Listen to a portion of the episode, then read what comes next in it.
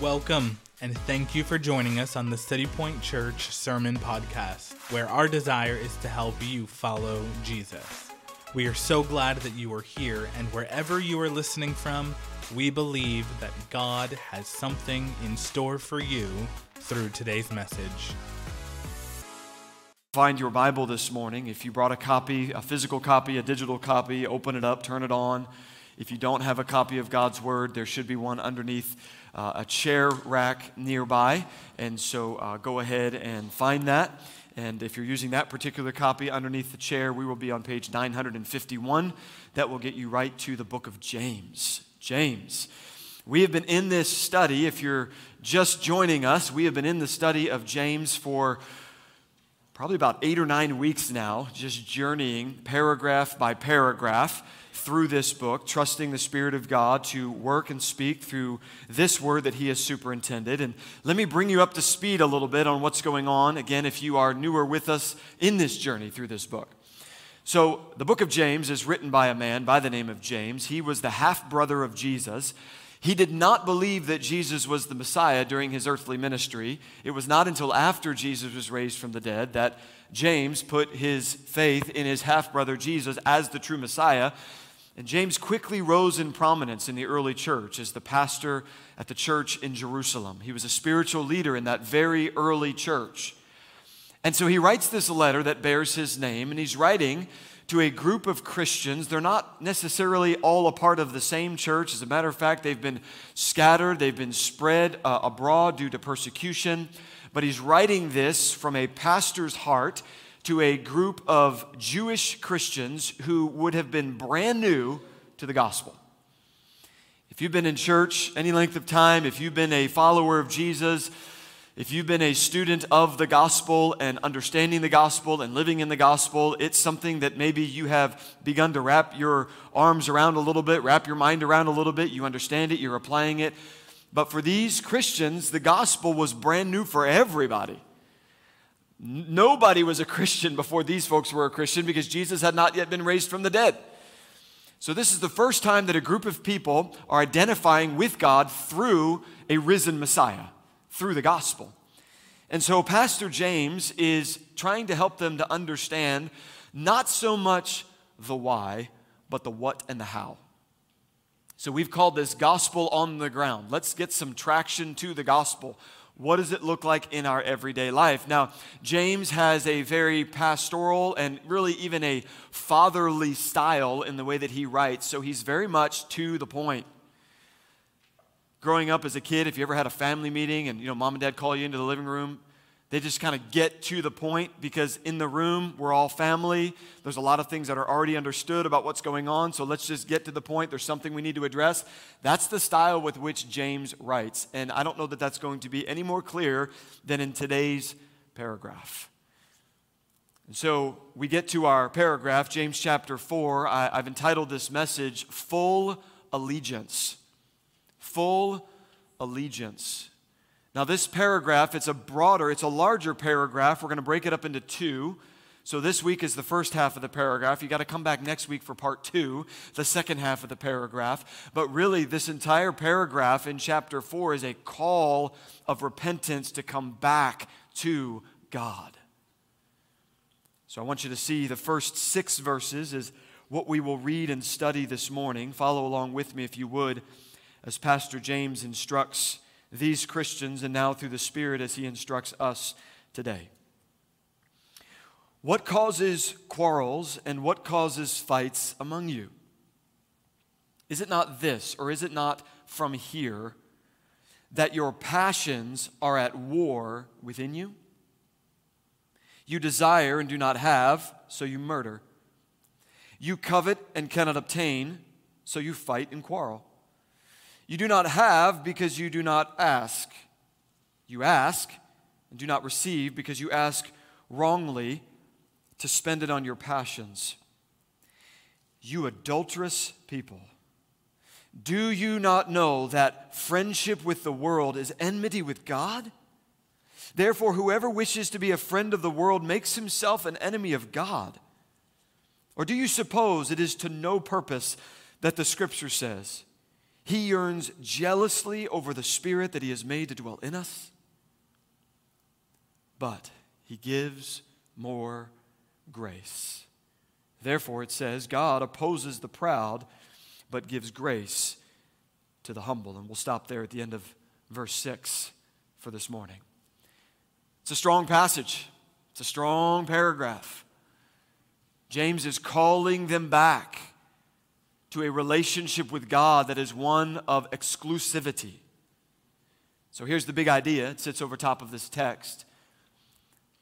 Committed followers of Jesus give him their full allegiance. Those who are committed followers of Jesus, they give God their all. You know, it's easy to spot a fanatic, isn't it? Somebody who's like all in for their sports team, they've got paint all over their face. They go to these sub zero mid winter football games with their shirts off and they got their colors all over their chest and they're cheering and they got things on their head and all kinds of stuff. I mean, it's easy to spot a sports fanatic. There's all kinds of fanatics. You can be a coffee fanatic, you can be a clothing fanatic, you can be a sports fanatic. There's one particular sneaker fanatic. PJ Tucker plays in the NBA for the 76ers. PJ Tucker is known for being a fanatic of sneakers. As a matter of fact, he has so many sneakers that they did not fit in his closet that he had to extend his closet and build a loft for his sneakers. And it is estimated, I don't know if he actually counted, but he has somewhere around 5,000 sneakers. That's somewhat of a problem, folks. he might need to go see like a counselor for that. In one particular game that he played, he wore six different pair of shoes. He went to the 2021 NBA Finals and he showed up in a diamond encrusted pair of Air Jordan 1s that cost $250,000. He literally had like a house on his feet. that is quite an infatuation with sneakers. When I was a kid growing up, we had a word that we would use to describe fake fanatics. It was the word poser. And it always had a negative connotation to it. If you were called a poser, it was not a good thing. It meant that you were just kind of in it for the hype. You were in it because other people were, but you were not a true fan. You were not a true fanatic. You were a poser. Now, unfortunately, as a kid, I fell prey to this because there was a certain starter jacket that everybody started to wear in the 90s. And it was this signature jacket, and you could get it for your sports team. And it was this pullover. It was like an insulated windbreaker. It had a hood on it, it had these cool, like, pockets in the front, had the starter logo on the sleeve. Everybody had these. And so I had to have one because everybody else did. Problem was, these jackets were like a hundred bucks back then. That was a lot of money. So somehow, I'm not even sure, thinking back on this, how it actually happened, but somehow I found a starter jacket. It must have been on sale, it must have been on clearance. I don't know, but somehow I got my mom to buy me one of these starter jackets, and it was for the Jacksonville Jaguars. And here's the thing I didn't even know what sport they played. As a matter of fact, I didn't even know they were from Jacksonville. I knew they were Jaguars because there was a picture of a Jaguar on the front. The colors were kind of cool, but I had my starter jacket. What good is a jacket if you're not all in for the team? What good is the gospel if you're not all in for Jesus? Following Jesus is not for spiritual posers. Those who are in it for the hype, those who are in it because, well, everybody else is doing it or my friends are doing it. Those who are in it, well, you know, it's just kind of the thing to do. It's amazing. Anytime some sports star or celebrity starts uh, finds a relationship with jesus it's like everybody wants to now find a relationship with jesus because that guy's following jesus so it's like the cool in thing to do. But following jesus is for those who are ready to commit in full allegiance to the king of kings and lord of lords. Jesus doesn't just want you hyped about him. He wants you committed to him and so some churches will preach a gospel that just saves you. Come as you are and leave as you came. But the gospel of the Bible is one that transforms you. Yes, come as you are with all of your rags and all of your brokenness and all of your inabilities and insufficiencies. Come with that to Jesus and be changed and transformed and then leave to walk a new life by the power of His Spirit. That's the gospel, one that transforms us. This is why John said in 1 John 1 6, if we say we have fellowship with Him while we walk in darkness, we lie and do not practice the truth. John is calling out spiritual posers, fake fanatics of Jesus. You say you have fellowship, but your life is walking in darkness. And so, because we believe in a gospel that truly transforms us, then committed followers of Jesus will be willing to give him their full allegiance. So, here's the question we want to ask today Why? Why must Jesus have my full allegiance? This text is going to answer that question. Three dynamic realities right from James chapter 4, verses 1 through 6. So here it is Jesus must have my full allegiance because of, number one, the power of my internal desires.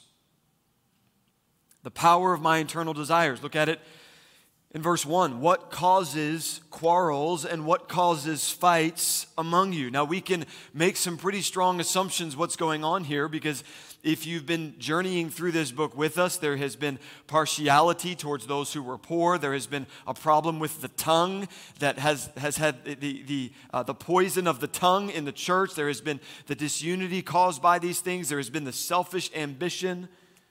What's causing these quarrels and fights among you? And then he answers it Is it not this, that your passions are at war within you? We have an internal conflict of interest within us. Our passions are raging inside. And it's deceptive, it's subtle because it's on the inside, it's underneath the surface.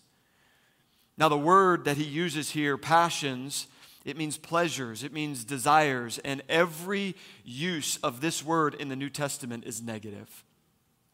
As a matter of fact, this is the word in the original language from which we get our English word hedonism, where pleasure is God. Where if I want it, I should have it. If I desire it, I should go get it. If, if, if, I think I need it, then I must need it. That's the type of internal pleasure and desire. And, and James literally says that there is a war raging inside of you because of your own selfish desires. This battle is fueled today by our modern Western society. You can't hardly watch a Disney movie without seeing this. Like, who do you want to be? Go be it. Don't let traditionalism stop you. And it, by the way, this idea of you do you and you be you, it's pretty attractive. It sounds pretty liberating until you realize that you have to look inside to figure out who you are. And what's going on on the inside of you is this passion raging against your soul. So the gospel doesn't say you figure out you. The gospel doesn't say that you define you. The gospel says that Jesus now defines you. And the good news of the gospel is it's not just my the bad stuff about me that defines me and it's it's not even the good things about me that define me and it's certainly not the internal desires that I have to, that define me. It is now the finished work of Jesus. That's what defines me.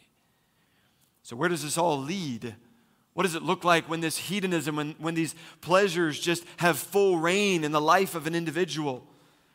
Paul says to Timothy but understand this that in the last days there will come times of difficulty, for people will be lovers of self, lovers of money, proud, arrogant, abusive, disobedient to their parents, ungrateful, unholy, heartless, unappeasable, slanderous, without self control, brutal, not loving good, treacherous, reckless, swollen with conceit. And then he says this lovers of pleasure rather than lovers of God.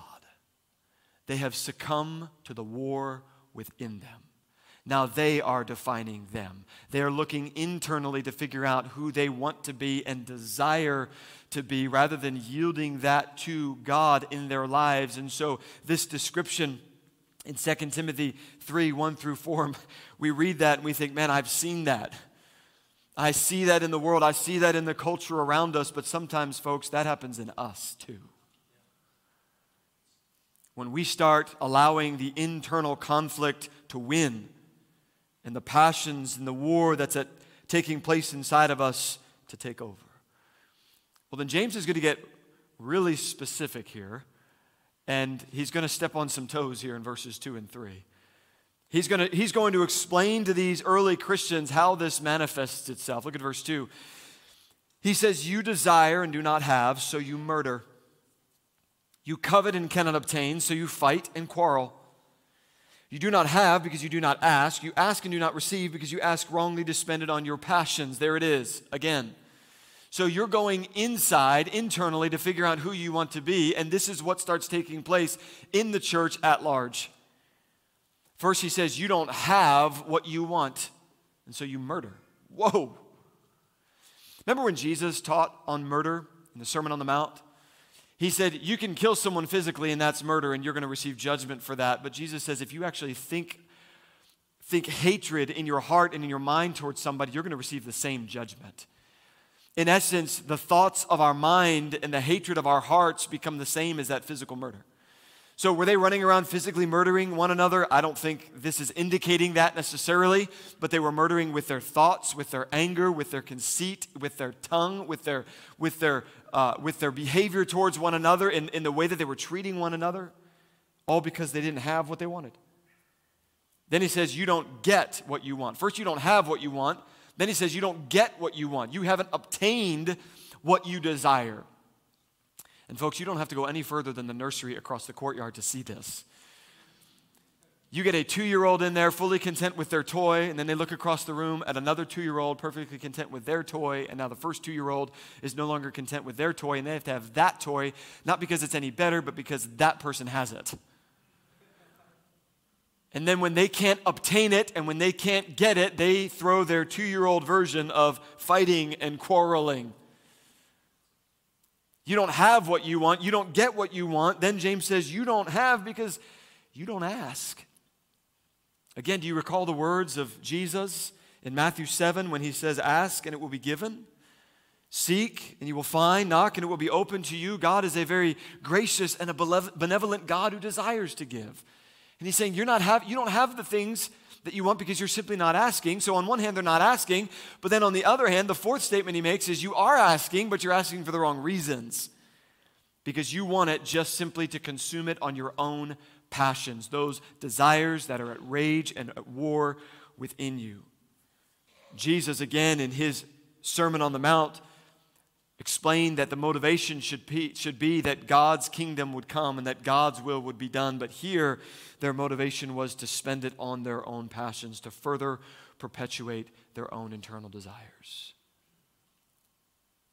So here's what we need to do we need to learn how to surrender the inside me, the me that's underneath the surface, the me that others don't necessarily see, those desires and those passions that start internally before they manifest themselves externally. I read a news article this week about a sinkhole in Texas. And this sinkhole formed some 15 years ago, and then it stopped. It, it grew to about 900 feet across and like 260 feet deep, and it stopped. And, and the residents of that particular town, they just sort of got used to this sinkhole being there. As a matter of fact, it filled up with water, and the reporter in this particular article said that they were treating it recreationally. They're fishing in this sinkhole, and it's just kind of a part of the community. Well, the news article from this past week is that last week it started to grow. Several acres out of nowhere just starts to consume like buildings around the sinkhole are starting to fall down into this sinkhole. And now these people in this town in Texas are afraid to go to sleep at night. They don't know if like they're going to get swallowed up next. So for 15 years, it just sort of sat there not, not posing much of a threat, but then all of a sudden, out of nowhere, it starts to swallow up what's on the surface. The thing about sinkholes is that they lie underground, out of sight. The problem is underground. And if it's left to itself, and if we just try to, even if we try to like support what's up on top and structure things in a way to maybe protect against that sinkhole, listen, folks, when that sinkhole grows, everything's going down into the mouth of that hole. And your internal desires and my internal desires are just like that sinkhole. They're underneath the surface. And if, if we leave them unchecked, or worse than that, if we just indulge in them and treat them almost recreationally, like this is fun, this is good, this isn't hurting anybody, I want this, so I'm going to do it, it's going to start swallowing up things on the surface. So we have to learn how to surrender the inside us, those internal desires. So, what does that look like? How do I surrender the inside me? Three, three things that you can do to surrender the inside you, these internal desires. First, you've got to give God entrance. Give God entrance. Let Him underneath the surface. There is no area of your life that should be off limits to Him, including those internal desires. Give God entrance. Then, secondly, give God honesty. Give God honesty. Listen, He knows the desires that you have, He knows those passions that are raging inside of you you keeping them from God doesn't make him not know what they are. And that honesty oftentimes is the hardest part of it, isn't it? Just being honest about the pride that lies underneath, or the lust that lies underneath, or the, the greed that lies underneath, or the covetousness, or the narcissism that lies underneath, and these tendencies that are underneath the surface that are creating this sinkhole. Give him honesty and talk to him about that. And then, thirdly, give him time. Give God entrance, give God honesty, and give God time. You say, Well, Jon, I prayed about it, and the desire didn't go away. Listen, that sinkhole has been forming for some time. Those desires have been raging for some time underneath the surface. Give God time to do a deep work in you because Jesus does not have your full allegiance until he has the inside you the you that's under the surface. Jesus must have full allegiance because of the power of my internal desires. Number two, Jesus must have my full allegiance because of the purpose of my spiritual fidelity. Because of the purpose of my spiritual fidelity. Look at the verse, first phrase here in verse 4. It's strong. Hang on. He says, you adulterous people. Now, I don't know if you've ever done one of those like polar bear swims in the middle of the winter where you jump into the water and it's like sub zero and like it takes your breath away. I kind of feel that a little bit when James says this like, whoa, what's going on here, James? Why such the strong language? It's a very serious issue that he's speaking to here. You see, he's using some of the strongest possible language. This is historical Jewish covenant language that he's using.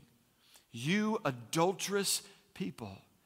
You see, God established the covenant relationship with marriage. It's a beautiful relationship. It was God's idea, not man's idea. Genesis chapter 2 that a man would leave his father and mother and would cleave to his wife, and the two would become one.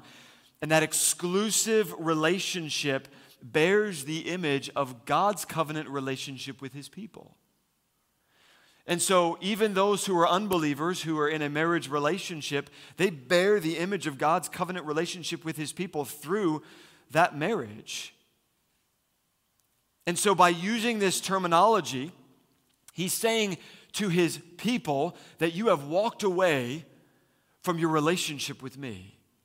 As a matter of fact, when he says you adulterous people, that noun in the original language is feminine. He's saying, You adulteresses, because God's people are always the bride.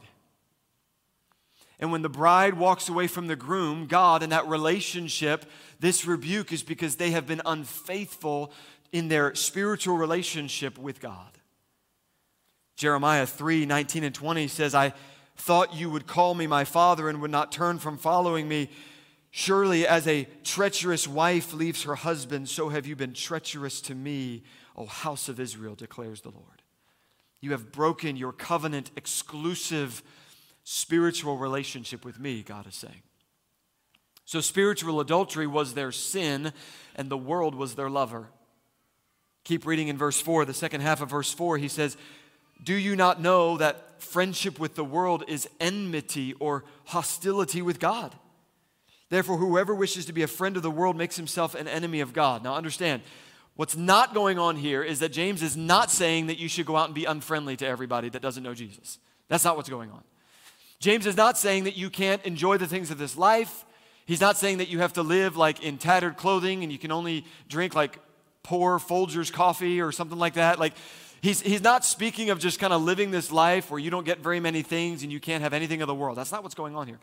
He is talking about buying into the ideology and the systems and the thinking of the culture and the world at large around us that is contrary to God, His Word, and His gospel. When you take hook, line, and sinker everything that you see in culture around us and say, well, it's just what everybody else thinks and what everybody else believes, that may not actually be gospel thinking. That may be worldly thinking. And James says that you've sided with the enemy you are joining the opposition.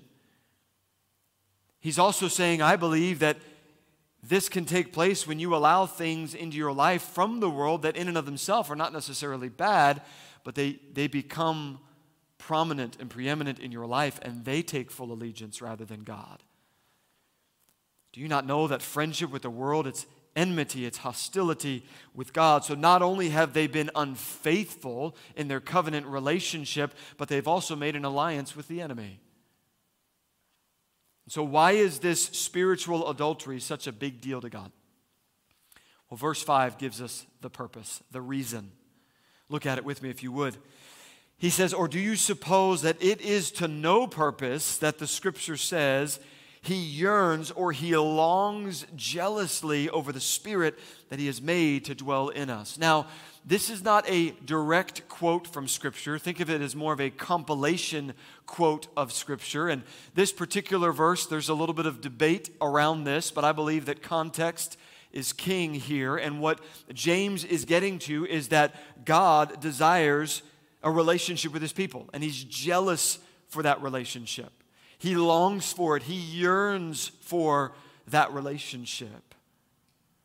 So, the purpose of my spiritual fidelity and faithfulness is because I belong to God. I belong to Him. He belongs to me. We are in this covenant relationship together. This is why I resist the pull of the world. This is why I want and desire to live a life of distinction. This is why I don't want to give in to those desires underneath the surface and be swallowed up by that sinkhole. This is why I am vigilant against the contamination of sin, because I belong to God. 1 Peter 2, I'll put it up on the screen here, reiterates this. Peter writes this and he says that you are a chosen race, a royal priesthood, a holy nation, a people for his own possession, that you may proclaim the excellencies of him who called you out of darkness into his marvelous light. Once you were not a people, but now you are God's people. Once you had not received mercy, but now you have received mercy. Beloved, I urge you as sojourners and exiles to abstain from the passions of the flesh which wage war against your soul. Does not God have every right to be jealous for his bride? Listen, ladies, you, would, you desire this. If you're married, if you're dating, if you hope to be married, you would hope that that man in your life would have a healthy jealousy for you. Now, not the kind where he's always like checking every text message and always thinks that there's some other guy in your life, but the healthy kind that he desires you and he pursues you and, and, and he wants to be with you. And so God is earnestly and jealously yearning for his people because we belong to him. We are his people. I don't know if you've ever had something stolen. It's kind of a violating feeling when somebody steals something from you. They come into your house, they open the car of your door, or they just take something that was on your possession and they walk off with it couple of years ago, I had purchased some equipment for the church, and it was actually some costly stuff. It was sound equipment. We were still mobile back then. And I purchased some stuff. It came in. The day it came in, it was on my front porch, so I moved it into my garage because I didn't want to leave it on my front porch. Well, time got away from me. I wasn't paying attention. That night, I left the garage door open. Sure enough, the next day, I come out into the garage. I see the garage doors open. And as soon as I saw the garage door open, I'm looking around and I'm thinking, it's gone. Couldn't find it. Several thousand dollars worth of equipment. Still in the box, like brand new. Went from my doorstep to my garage into the thief's car. My neighbor caught this thief on camera. And as I watched this footage, the feeling inside watching this man pass my house a couple of times at about 2:30 in the morning, then come back and back into my driveway, open up his tailgate, go into my garage, take those items, put them in the back of his car, close the tailgate and drive off. It's just violating that somebody would rob and steal from me something that is rightfully mine. You know, the world cannot steal you away from God, but you can choose to walk away. You can choose to walk back. And in some ways, I would say that that's even more violating, and that's even worse for the God who has purchased you with his blood and brought you into a covenant relationship that you would choose not to be stolen away, but to actually walk away from that love and from that protection and from that relationship.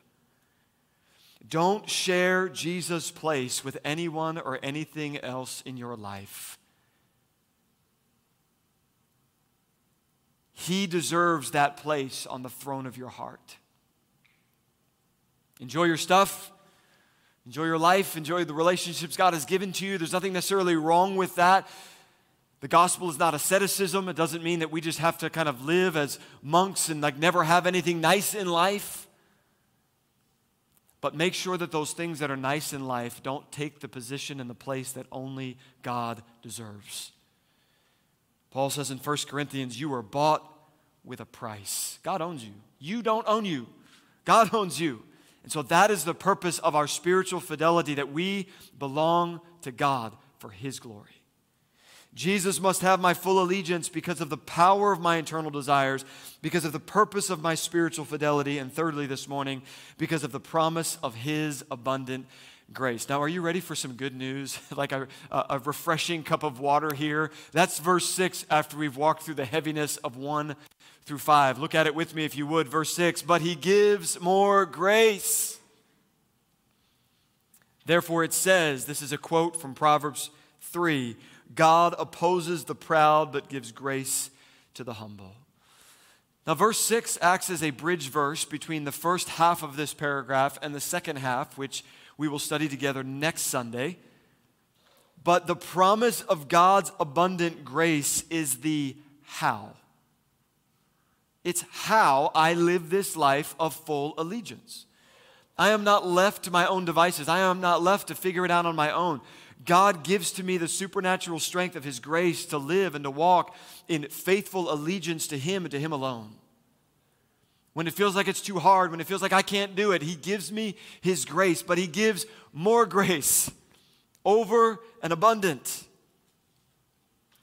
With God's calling comes God's enabling. God will equip you for what He calls you to do.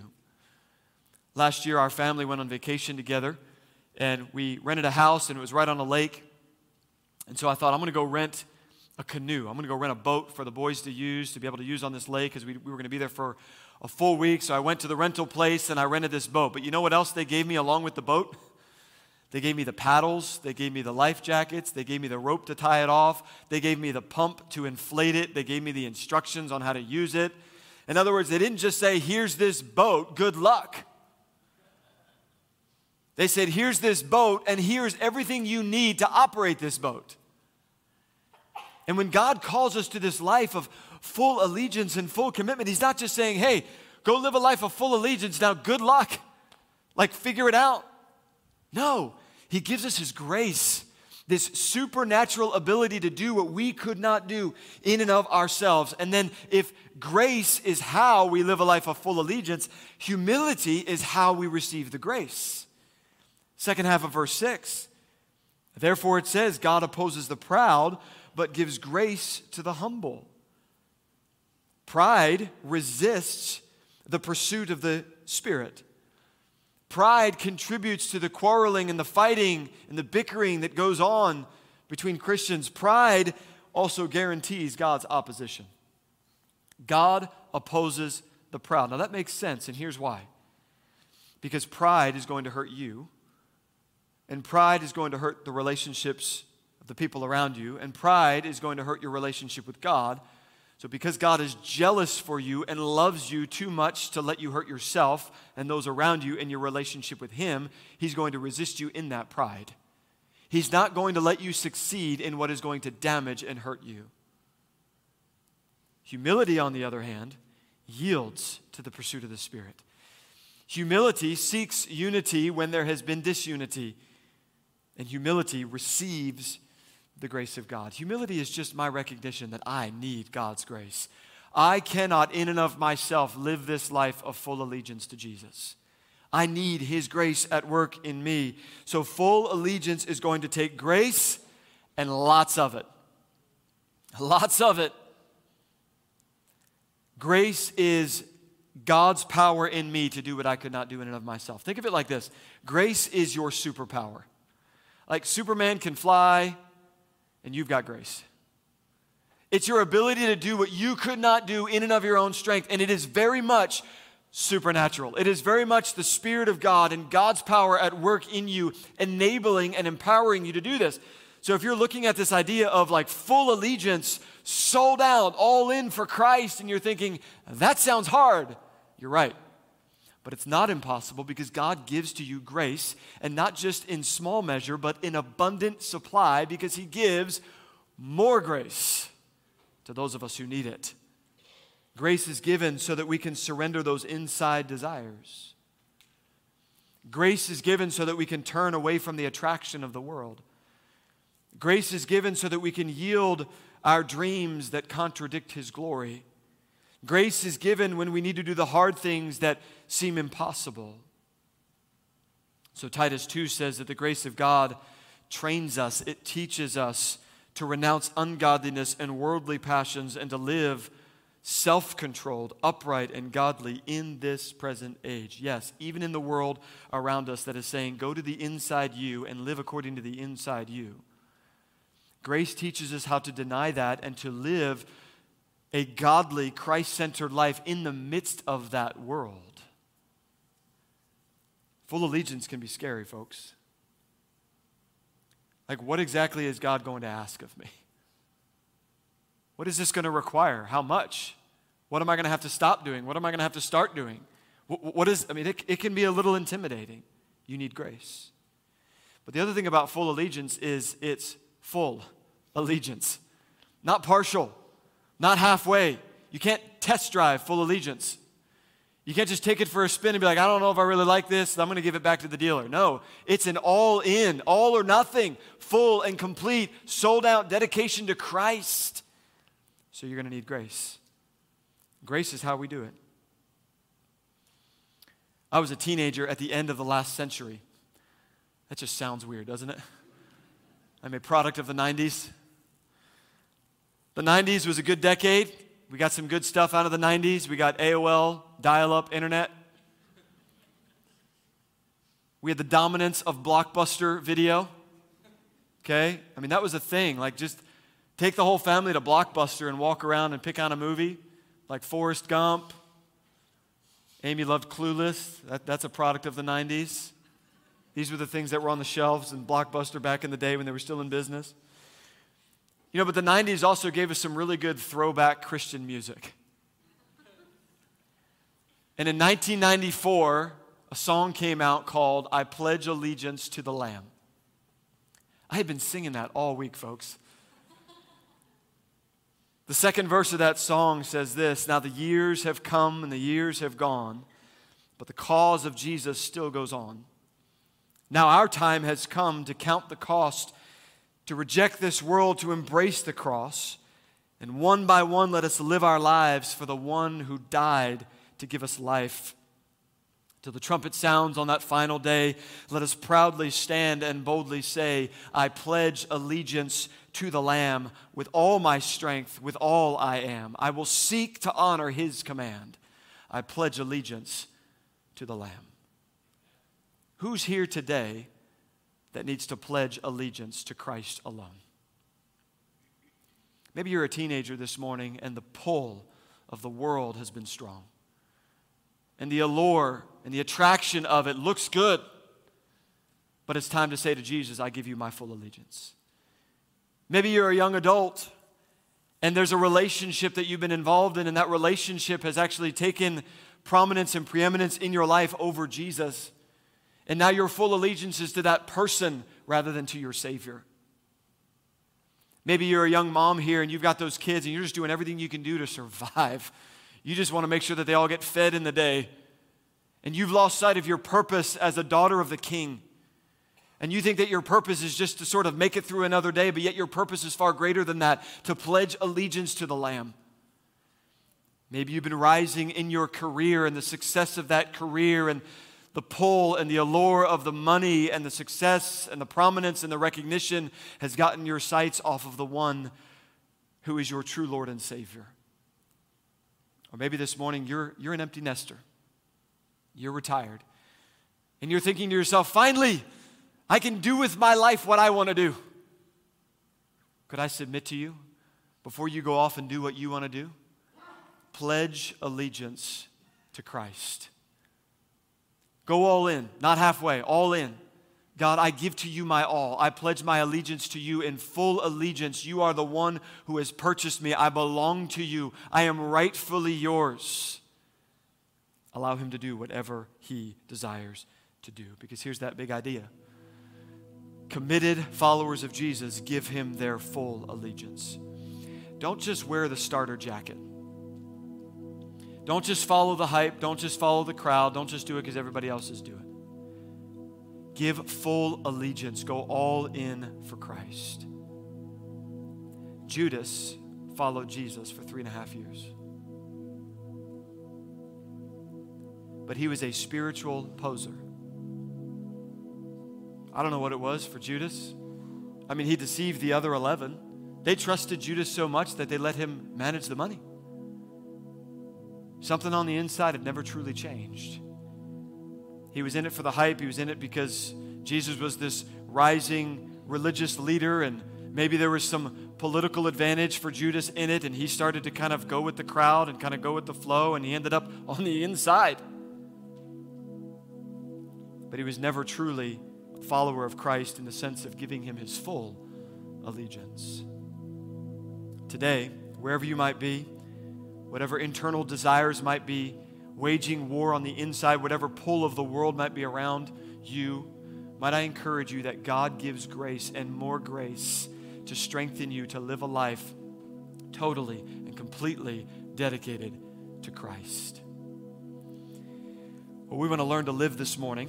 We do this every week because we don't just want to learn to learn, but we want to make application. So let me give you three questions that will help us to make application, and I hope help the Spirit of God to make application in your life on this text. The first question is this Have you given your whole self to God? Have you, in full and complete surrender, given yourself to Jesus?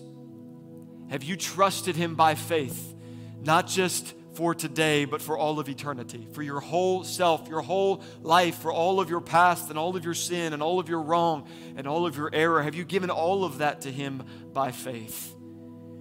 You can't pledge full allegiance to somebody who is not your Savior. Is Jesus that for you? And if you've been going through some motions and maybe doing some religious things, but you've never actually trusted in the finished work of Jesus, even as these two testified today through their baptism, would you today put faith in Jesus? Don't put faith in me. Don't put faith in a church. Don't put faith in religion and tradition. Put faith in a Savior. Trust Him. Give your whole self to Him. My second question if you have done that, follower of Jesus, where do you need grace to give Jesus full allegiance? I'm not saying it's going to be easy. I'm not. But I am saying He's going to give you grace. I don't need to pull this apart and apply this. Let the Spirit of God apply this for you. Where has God spoken to you? Where in those internal desires, where from the outside pull of the world, where have you been giving into those things, and where do you need grace to give Jesus full allegiance? And then, number three, how does full allegiance change how you live for Jesus this week? You know what starts to happen when you give full allegiance to Christ? People start to notice.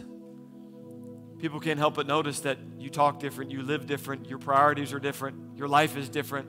You're pursuing different things. And now all of a sudden there's opportunity to call others into a relationship with Christ. Now all of a sudden there's opportunity to share the good news that changed your life from the inside out. True followers of Jesus. We're not just here for the show, we're not just here for the hype. We are here to give Christ our full allegiance. Can we pray together? Father, we thank you. Thank you for this text. This text came with some additional weight to it. Some of it may be a little harder to swallow, but yet concluding with your grace, which is always the means by which we live out the life that you are calling us to. And so, Lord, if there's somebody here today that's not a follower of Christ, they've not gone all in for Jesus, I pray that today they would put faith in you and in you alone. And if there's somebody here today, maybe they've been on the fence, they, they, they know that they're a follower of Christ, but they're kind of walking back towards the world, or they're living according to their own desires, and they've not given full allegiance to you. There's an area of life where you don't sit on the throne of that area of their life. God, whatever you need to do today, we submit, we surrender to you. You are passionately pursuing us. You are relentlessly not letting us go. And for that we thank you. For that we praise you. And for that we respond in worship through a life given in total dedication to you. And we pray these things in Christ's name. Amen.